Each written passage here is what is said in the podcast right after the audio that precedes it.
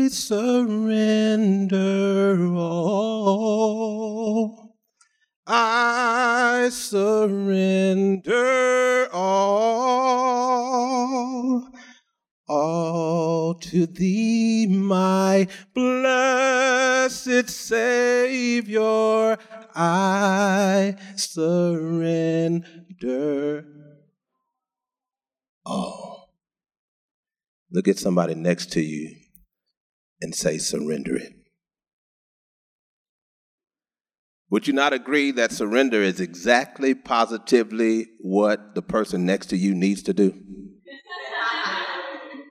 and in reference to surrender, and when it comes to surrendering all, I have four quotes and a radical message to share with you this morning. Good morning, Saints Church.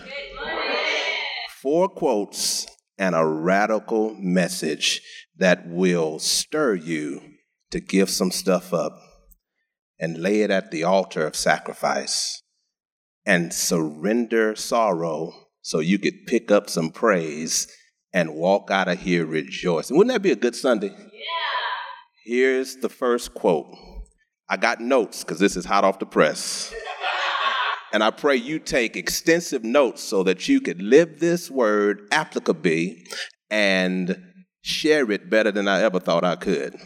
Quote number one Big ideas come from small beginnings. Angela Chrysler, President CEO of Team National. Quote number B You don't go to new heights, you grow to new heights. And you do that physically, mentally, spiritually, and relationally. Mike Satterfield, yours truly. Quote number three Go to church because your mama says to. Visit grandpa every chance that you can. It won't be a waste of time. Always stay humble and kind. Hold the door, say please, say thank you. Don't steal, don't cheat, don't lie. I know you got mountains to climb, but always stay humble and kind. Don't take for granted the love that this life gives you. When you get where you're going, don't forget to turn back around. Help the next one in line always stay humble and kind. Country superstar, Tim McGraw. And the fourth quote even a knight is first a squire. Paul Gibbs, founder and global director of Pais Movement, lead pastor of Saints Church Veridian. From those four quotes, I want to talk about a rarely experienced principle that is mandatory for life, not by the hair of your chinny chin chin, but life abundant.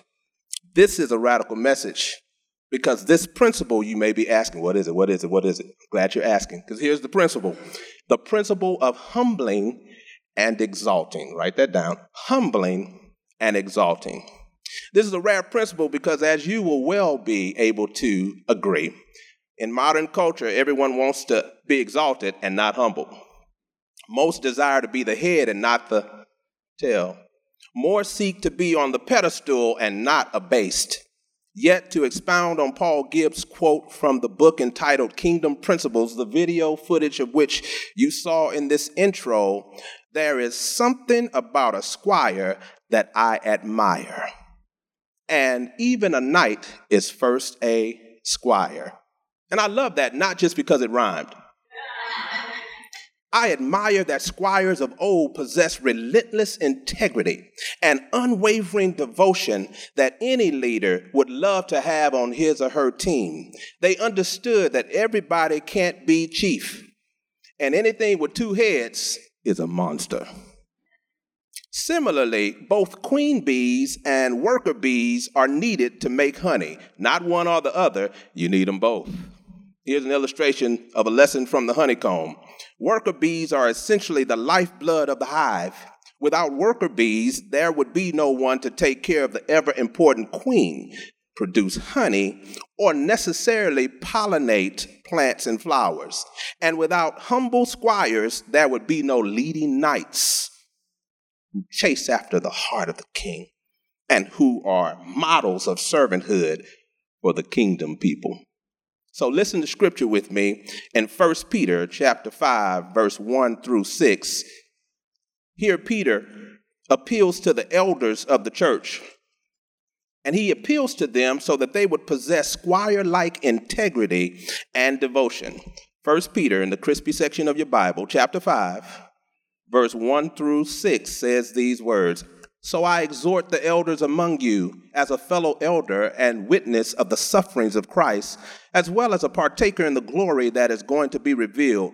Shepherd the flock of God that is among you, exercising oversight, not under compulsion, but willingly as God would have you, not for shameful gain, but eagerly, not domineering over them and those in your charge, but being examples to the flock.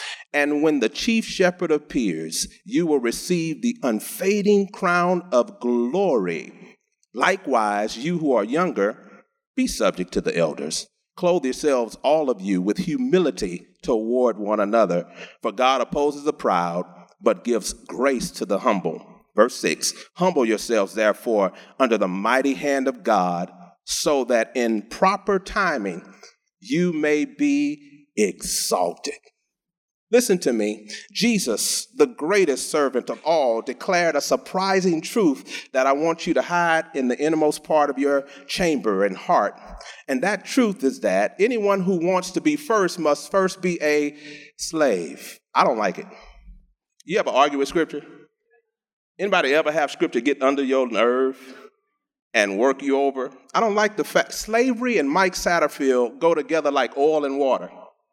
They don't go together like peanut butter, mustard, ketchup, and jelly on a sandwich. Exactly, that's nasty.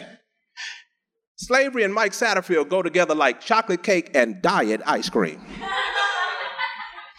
That's unfathomable and redunculous. But here in the Word, Jesus gives us Matthew chapter 20, verse 25 through 28. Look at it right quick and helps me redeem the term of slavery. Thought it never happened because my people have been familiar with what slavery is. If you turn to Matthew chapter 20, look at verse 25 through 28. When you find it, say amen. All right, that was one of us. I'm going forward. Everybody else catch up. Verse 25 says, But Jesus called them to him, his disciples, and said, You know that the rulers of the Gentiles lord it over them and their great ones exercise authority over them. It shall not be so among you, saints. But whoever would be great among you must be your servant, not be those who are among you who are lording over. It shall not be so among you, but whoever would be great among you must be your servant, and whoever would be first among you must be your slave, even as the Son of Man came not to be served, but to serve and to give his life a ransom for many. Somebody shout hallelujah. hallelujah. Jesus didn't just surrender a little bit, Jesus paid it all. He's our example of not just giving what was left over, not just giving pimento as well as that which is broccoli, he gave the very best. You know how we get in our cabinets and pull out the canned goods for the canned dry we'll never eat?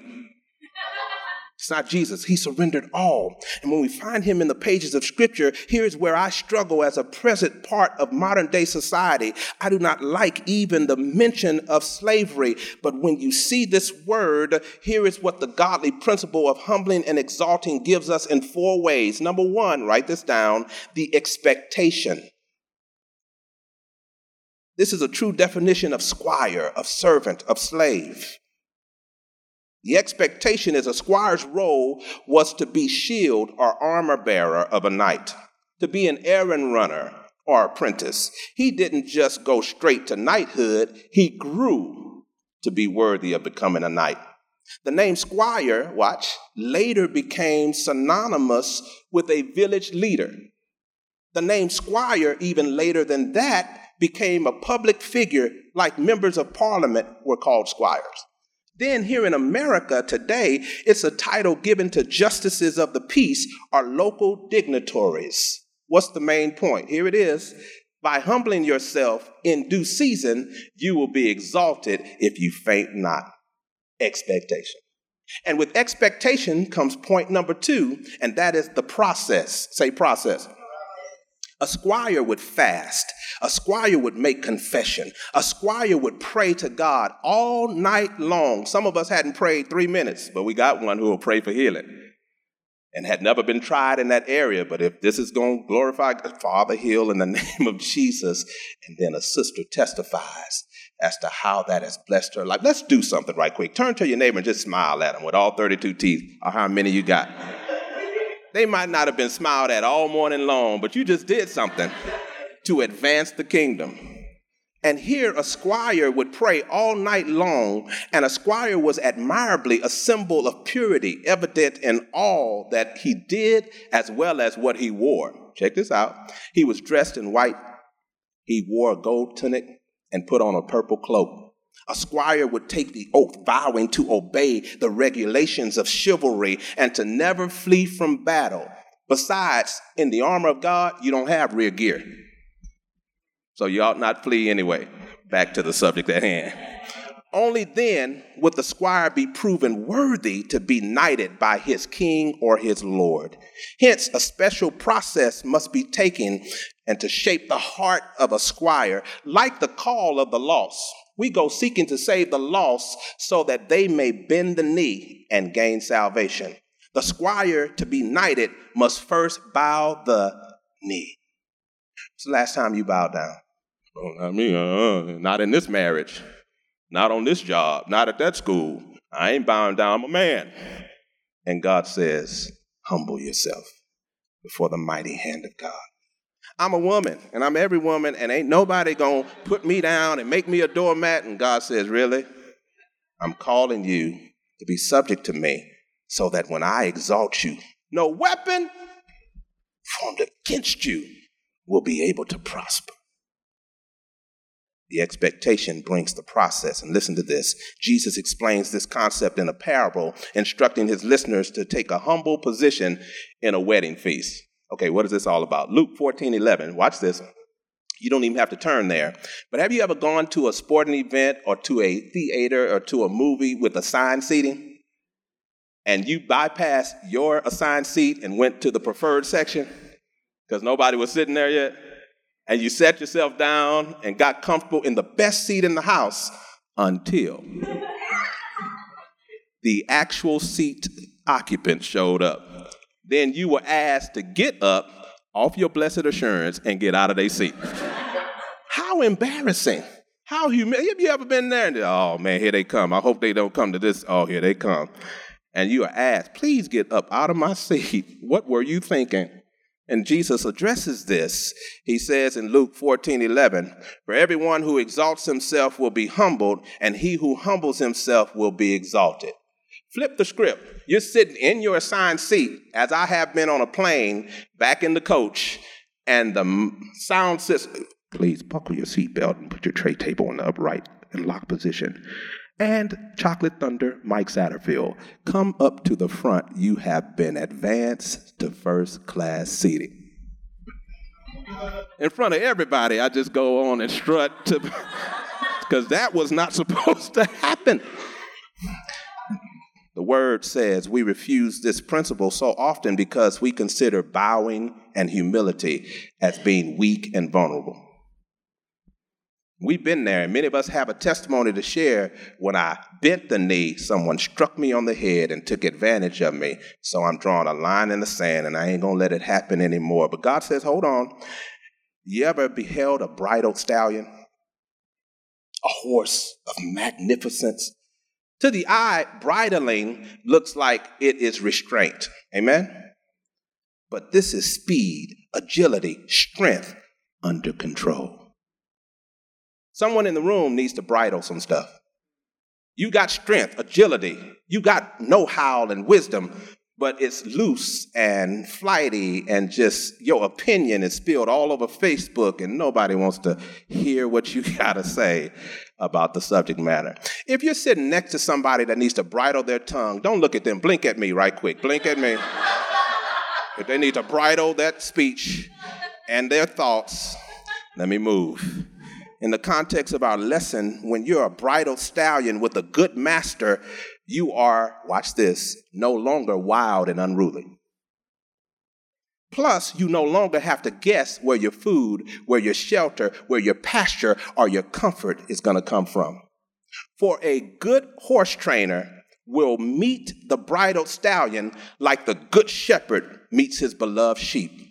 He leads you beside the still waters. He restores your soul. He leads you in the path of righteousness for his name's sake. Yea, though you go through the valley of the shadow of death, and we go through some dark times in America, you don't have to fear any evil, for he's with you. His rod, his staff comforts you. He prepares a table before you in the presence of your enemy. He anoints your head with oil till your cup runneth over. Surely goodness, mercy follows you all the days of your life. You know what goodness and mercy are? The two watchdogs of heaven. Goodness, mercy, they follow me all the days of my life. And one day I'm going to dwell in the house. Of. You come up here if you want to. Goodness, mercy, get sick them. They follow me. And I'm going to dwell in the house of the Lord for how long? And how long? And how long? That's an ever for the Father, ever for the Son, and ever for the Holy Spirit you got the expectation, and then you got the process. The squire bends the knee and humbles himself. Third, you've got the command. With expectation comes the process, birth from the command.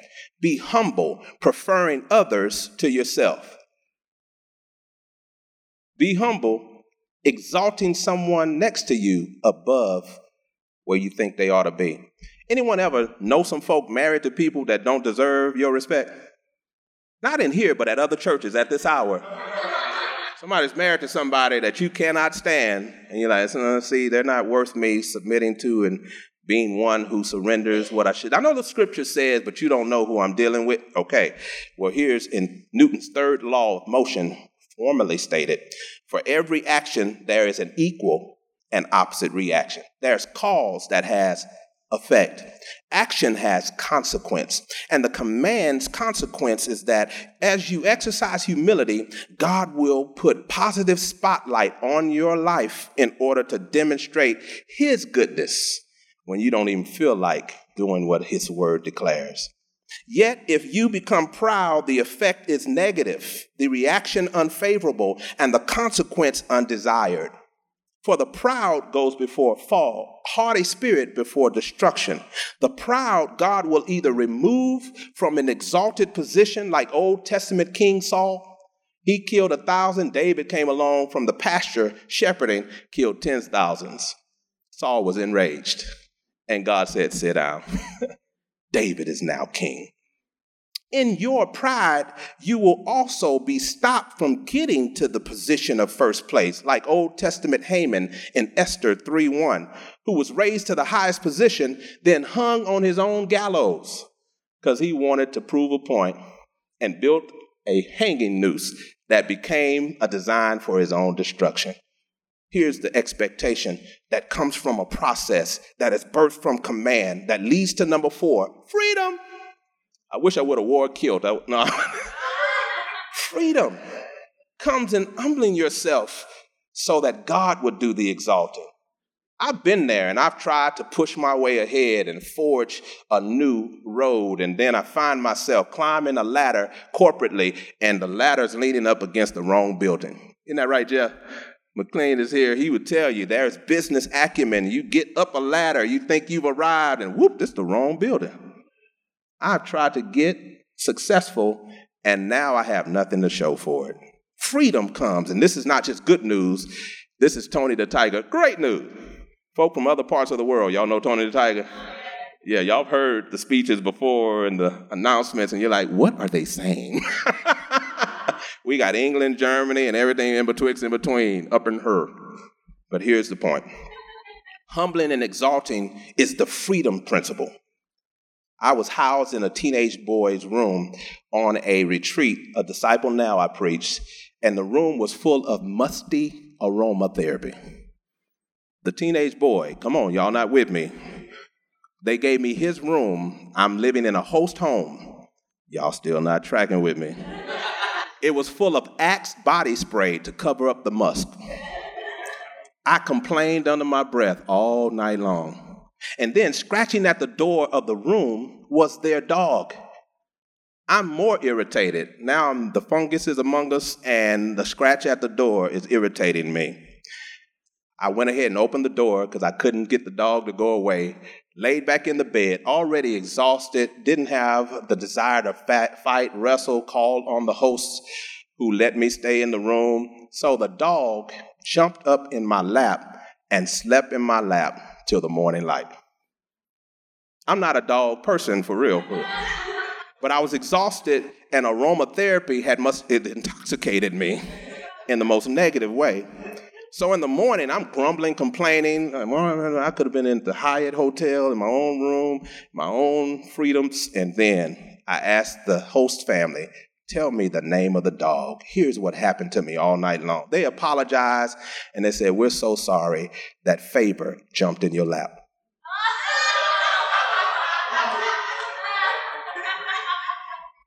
the dog's name was Faber. I repented of my pride and my complaining because I immediately realized that God scratches and knocks at the door of our lives. And if any man lets him in, he won't just come in and sup with you, he will drop favor on your lap all night. God taught me that humility leads to freedom. When the Spirit of the Lord comes in this place, he anoints us the principle of humbling and exalting reveals that my problem with slavery was not the term itself, but the fact that I despise enslavement to the wrong master. Galatians 5:1 confirms the need for freedom in the principle of humbling and exalting because it records it is for freedom that Christ has set us free. So do not return back to the yoke of slavery that you've trapped yourself in. We've made a choice to be enslaved to the wrong stuff. Anybody got an addiction that you tried to give up? Can I use one? Anyone know some people who curse? They use expletives or that. Yeah, good Christian folk. That if you stub your toe at midnight, what comes out of your lips? I mean, you fresh from church, hit the house, big toe bed rail. O Father of Abraham, Isaac, and Jacob, I come to thee now, hence wherein forth. Red letter, King James edition. No, you stub your toe right out of. Oh, the people, the people, the people, beep. Challenged by this word because God shows us something in the principle of humbling and exalting. Don't be yoked to the wrong master. Whatever that is, You've got it wasn't cursing, some of you speeding. And you vowed, I'm gonna go the speed limit with these slow people in front of me. That makes you cuss and speed. Let me get help us, Jesus, today. Christ has truly set us free and made us not slaves to sin, but slaves to righteousness and godly character, to live as what we call cloud dwellers in the saints' community in our Haparum and in our worship encounters. And cloud dwellers are those who understand that we have a freedom that is the spirit behind the letter and the law that God gives us through His Word. We need instruction, but we need instruction that allows us to follow the footsteps that God has ordained. He orders them with His Word a lamp to feet, a light to pathway.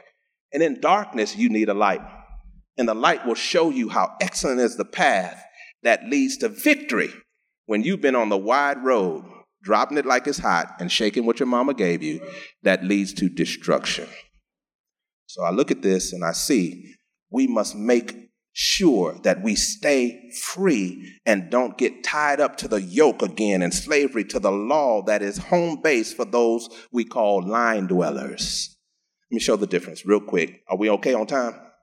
Here we go. The difference between the two slaveries is that choosing to live on the line brings bondage, and to choose to live above the line is to live in freedom.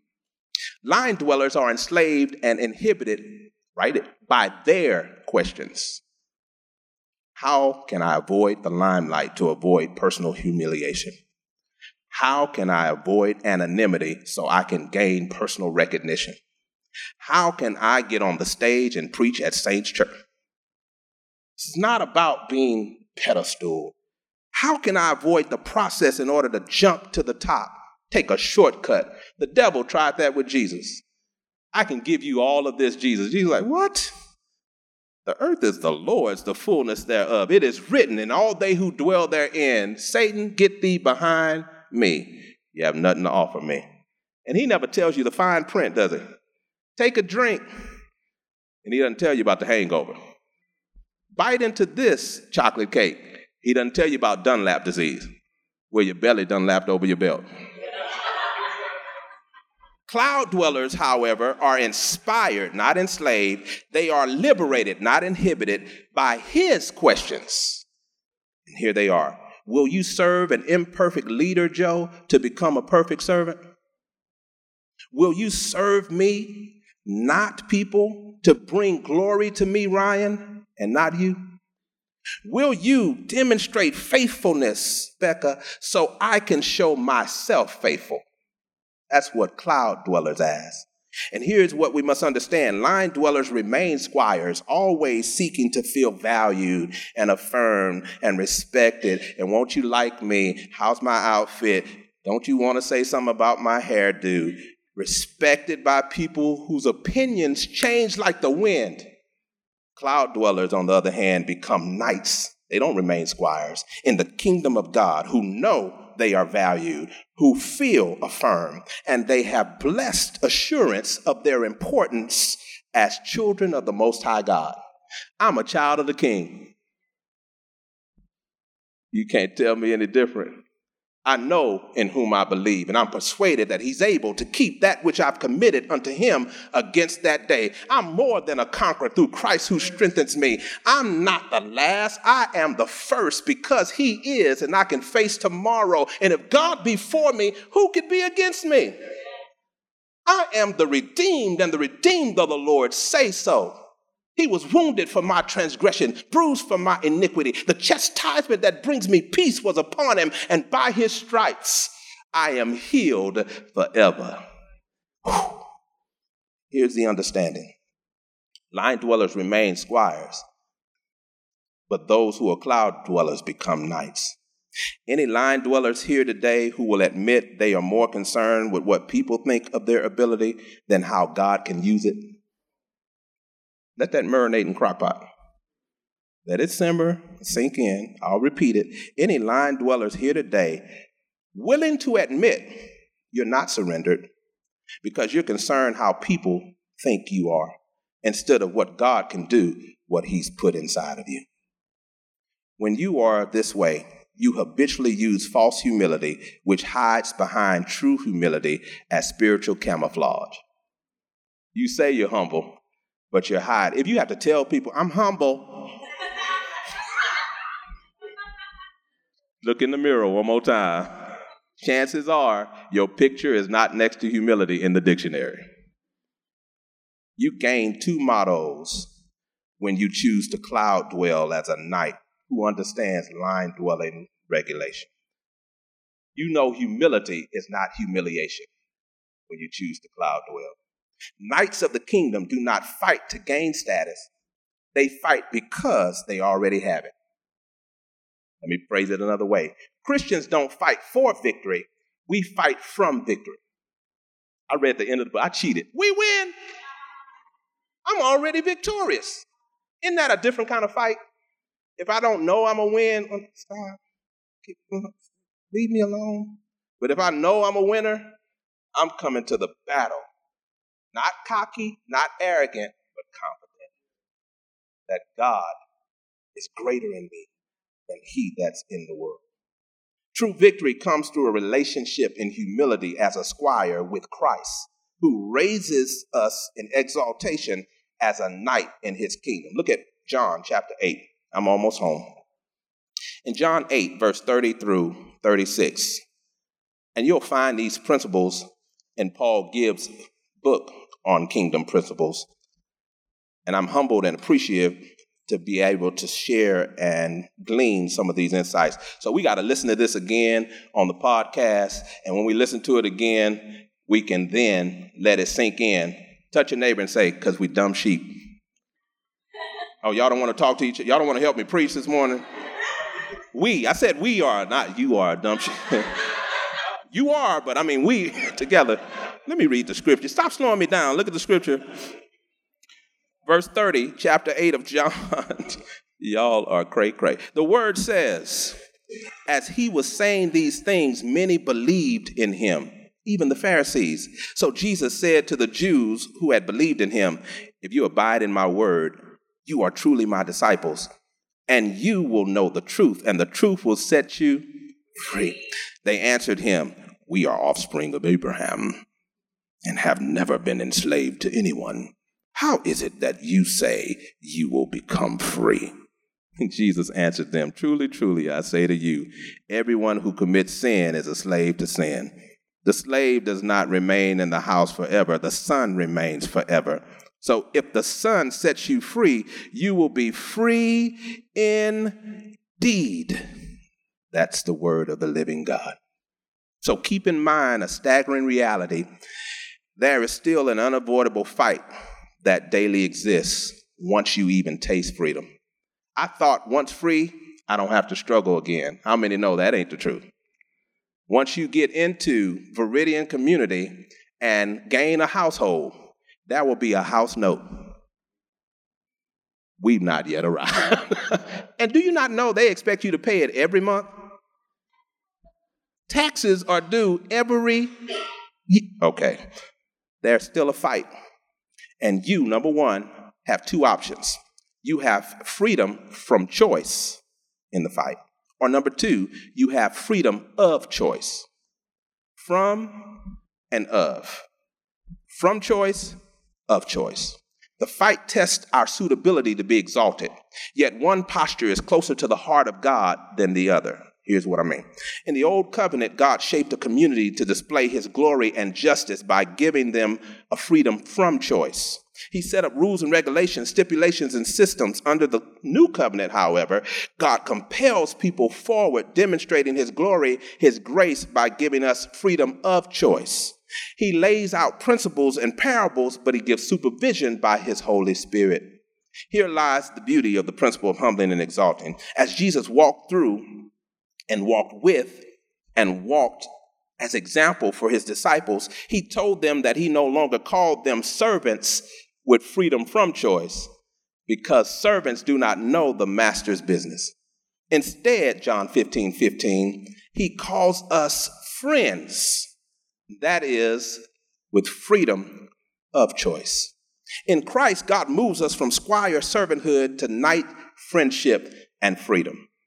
He gives us this through his son, the way, truth, and life. In so doing, we see more and more that freedom of choice is closer to the heart of God than freedom from choice. This is why. We see more and more that this freedom from choice is comfortable living, but it grows not that you would know who you are and what you're made of. It does not teach us about ourselves when you're free from choice. We are left with the proverbial question do we use freedom to make a difference or to live comfortable lives? Do I want comfort or do I want Christ? Do I want to be exalted in Him or do I want to raise myself up? You ever notice when you raise yourself up and people knock the pedestal down? That's a far fall. But when you are mounted on wings of an eagle to run and not be weary, when you're mounted to walk and not faint, when you're in the spirit of the living God and wrapped up, tied up, and tangled up in his love, and in him you live and move and have your being, he's the same yesterday, today, and forever. And beside him there's no other. And he's a bridge over troubled waters. He's the first, the last, the Alpha, the Omega. He's the beginning and the end. He gives you a way that you will not know how to make it through except he gives you access.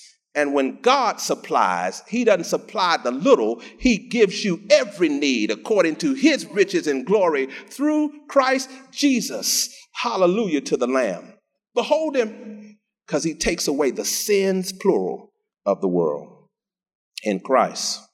But when we have freedom from choice, we have to fulfill certain commandments, often without faith or the right motive.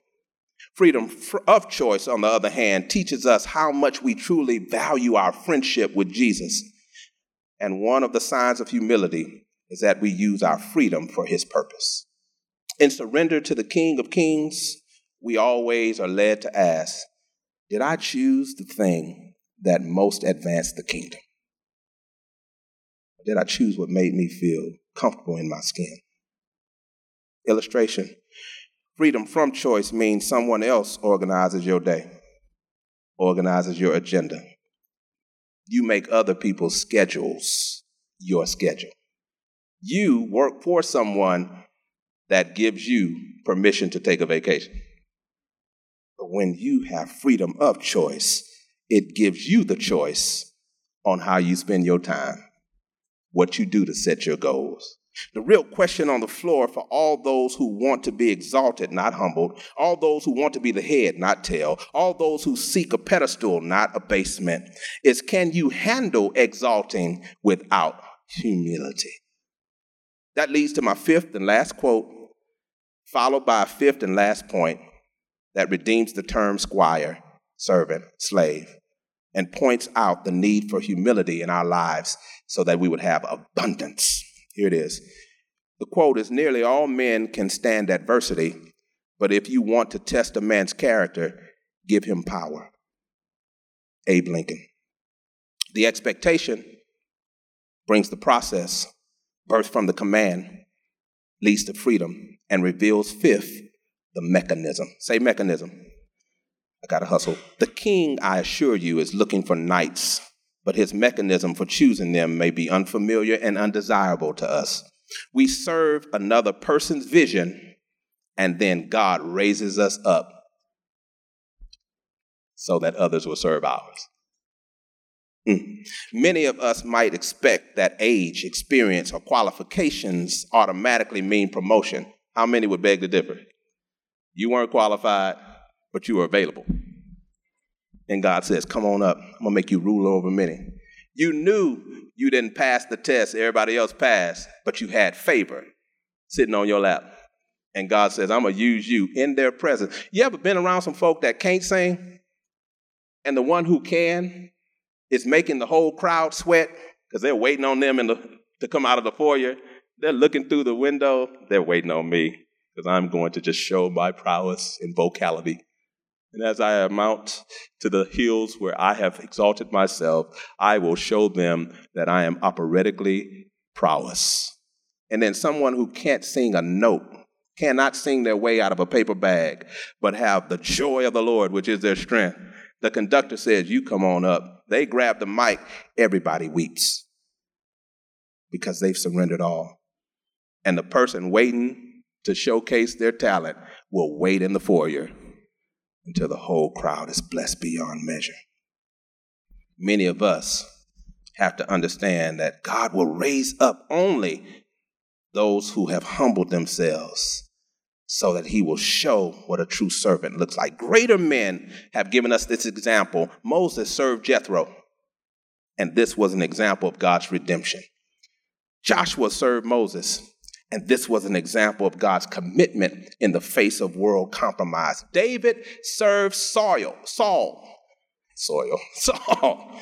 In the process of humbling himself, David bent the knee even after being anointed as the future king. During the process, Saul threw a spear at David, and scripture records this purposefully. This was an ancient custom. If the master threw a spear, a dart at a servant, and weapon missed, the man would be released from service. This was manners and customs that brings this to our revelation. Yet David continued willingly submitted because he was a man with a heart after God's. A kingdom principle trumped David's personal right to be free. He could have left Saul, stopped playing Saul, and got out of Dodge. But he chose to duck and say, I still will serve you. Touch not God's anointed and do his prophet no harm. I'm serving the risen Savior. I'm about the kingdom's business, and God will give me his blessing. What are you saying to us? The moral of the biblical principle of humbling and exalting is exemplified in Scripture in such a way that it's a sobering reality that we cannot serve God without serving people. The difference between humbling and exalting when left in our hands is that one serves God the Father, the other serves us. And Satan will tell you what happens when you choose the other. You have a destiny to H E double hockey sticks. Almost said hell, but I didn't want to mess up the saint crowd. And you will meet H E double hockey sticks with gasoline breeches on. Almost said hell again, but I don't want y'all to be disturbed on your Sunday morning in your theology. Conclusion I'm done. There are good and humble people everywhere. And if by chance you don't see any, be one. Bow your heads with me. Father, in the name of Jesus, ruin us until there's nothing left of us to get in your way.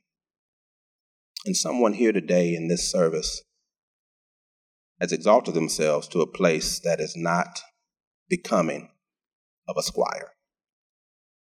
So I ask that we get real, we get transparent, we get hungry, we get beyond what are people going to think, what they're going to say. That I thought they thought I had it all together.